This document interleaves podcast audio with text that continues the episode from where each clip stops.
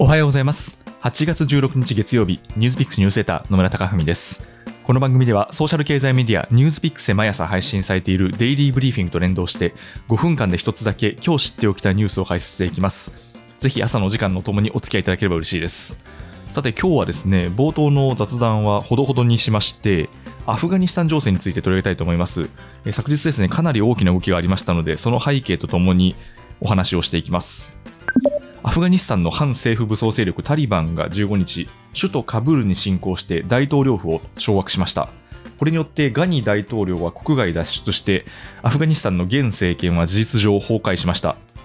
タリバンは今年4月頃からアフガニスタン地方の州都に対して攻撃を強めていましたが、これによって全34の州都をほぼ制圧し、全土が支配下に入ったという声明を発表しました。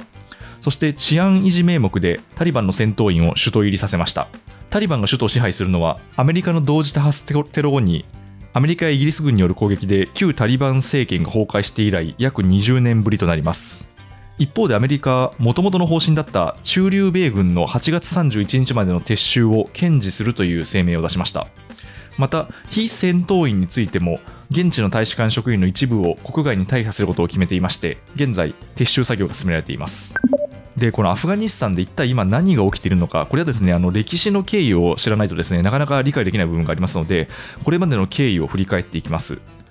まずアフガニスタンはですね19世紀から断続的に戦闘が続いていまして、1839年からですね最後終わったのは1919年まで第1次から第3次のアフガン戦争が行われました。それから20世紀に入ってもですね、1978年からアフガニスタン紛争が行われまして、で、プレイヤーを変えまして、これは実はあの現在まで続いています。で、なぜこうしたことが起きるかというと、まあ、大きく2つの理由があります。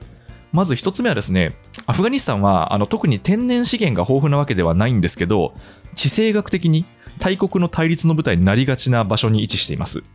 例えば19世紀のアフガン戦争では南下したいロシア帝国が中央アジアに進出をしていましてこのままだとインドへロシアの手が伸びることをですね警戒したイギリスが先手を打ってインドの隣にあるアフガニスタンを勢力圏に収めるために軍事行動を行いました。これによってイギリスはアフガニスタンを保護国としました。であとですね20世紀に入ってからはですね中央アジアで天然資源のパイプラインを作りたいソ連とアメリカやヨーロッパ諸国の利害が対立しまして1979年にはソ連がアフガンに軍事介入を行いました。で、もう一つの理由は、アフガニスタンが多民族国家ということです。え現在もですね、最もマジョリティなのはパシュトゥーン人45%なんですが、他にもタジク人32%、あとはハザラ人、ウズベク人と合わせて主要4民族がいまして、片方を支援すれば片方が抵抗するといったことが起きています。まあそうした背景があって、じゃあこのタリバンというのが一体どういう勢力かというところなんですけど、話の舞台はですね、1979年にソ連がアフガン侵攻を行いまして、89年に当初の目的を果たせずに撤退していったことに遡ります。で、その後ですね、90年代にアフガニスタンは各勢力が対立する内戦状態に突入しました。で、その中で1994年に内戦の有力な派閥の一つとして、パシュトゥーン人を中心とするタリバンが登場しました。そしてその後3年ほどでですね、アフガニスタンの約90%を支配下に置いていきました。まあ、事実上のタリバン政権の誕生です。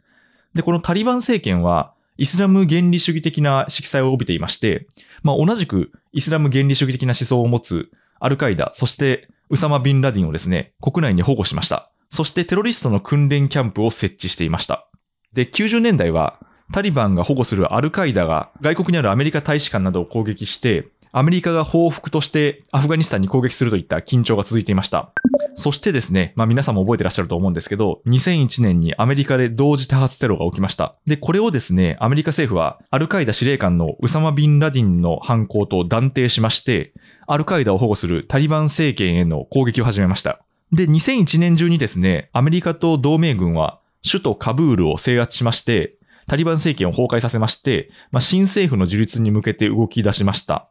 ただですね、この新政府樹立が一筋縄ではいかなくてですね、まあ、例えば、新政府のメンバーにはタジク人が多くてですね、これによってパシュトゥーン人の不満が高まって、タリバンが復活する一因になったとも言われています。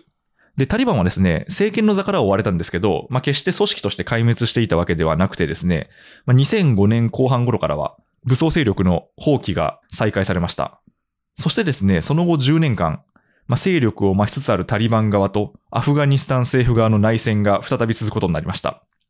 この間、アメリカは一体何をしていたかというとですね、ずっとその駐留は続けていたんですけど、このままではもう際限なく駐留や出費が続いてしまうということで、まあ、オバマ大統領はですね、2009年にですね、徐々に撤退をしていくという方針を発表しました。そこからですね、実際にアフガニスタンに駐留するアメリカ兵の数は減っていったんですけど、で、2020年の2月には、アメリカとタリバン側で和平合意が成立しました。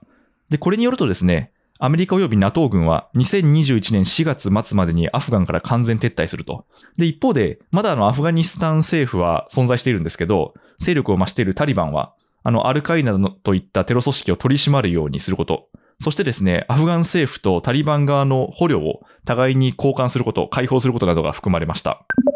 ただ、和平合意後もですね、国内での戦闘が止まらなくてですね、まあ、タリバンとアフガン政府側、両方に多数の死傷者が出ていました。で、今年に入ってバイデン大統領が就任しまして、バイデン大統領はタリバンが和平合意を遵守していないとみなして、この完全撤退を延期していました。まあ、ただですね、この4月に今年9月までの完全撤退を発表しまして、直近ではその完全撤退の期限を8月末までに前倒しをすると発表していました。ただこうした中でタリバンの攻勢が続きまして、ついに昨日、首都カブールが包囲されまして、アフガニスタン政府は政権移譲の意思を示しました。まあ、これによってアメリカが進めようとした20年の近代化の試みは振り出しに戻ったことになります。で、今後はですね、タリバン政権による統治が進んでいくんですけど、まずは現アフガニスタン勢力に協力した市民への報復や迫害が懸念されています。それからですね、イスラム原理主義の思想を持つということで、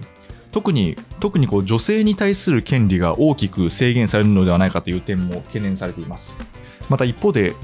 アメリカや NATO 軍がこの地域から勢力を失ったことによって、ロシアや中国といった国々が勢力を強めていくと、まあ、つまりその中央アジア全体のパワーバランスが変わっていくのではないかといった見方もありまして、まあ、今後の国際政治に与える動きが非常に大きい出来事だと思います。少し今日は長くなってしまいましたが、ぜひアフガニスタン情勢の今後についても定期的にお届けできればと思います。ニュースピックスニュースレター野村貴文でした。Spotify や Apple、Voicy などでお聞きの方は、もしこの番組が気に入っていただけましたら、ぜひフォローいただけると嬉しいです。それでは良い一日をお過ごしください。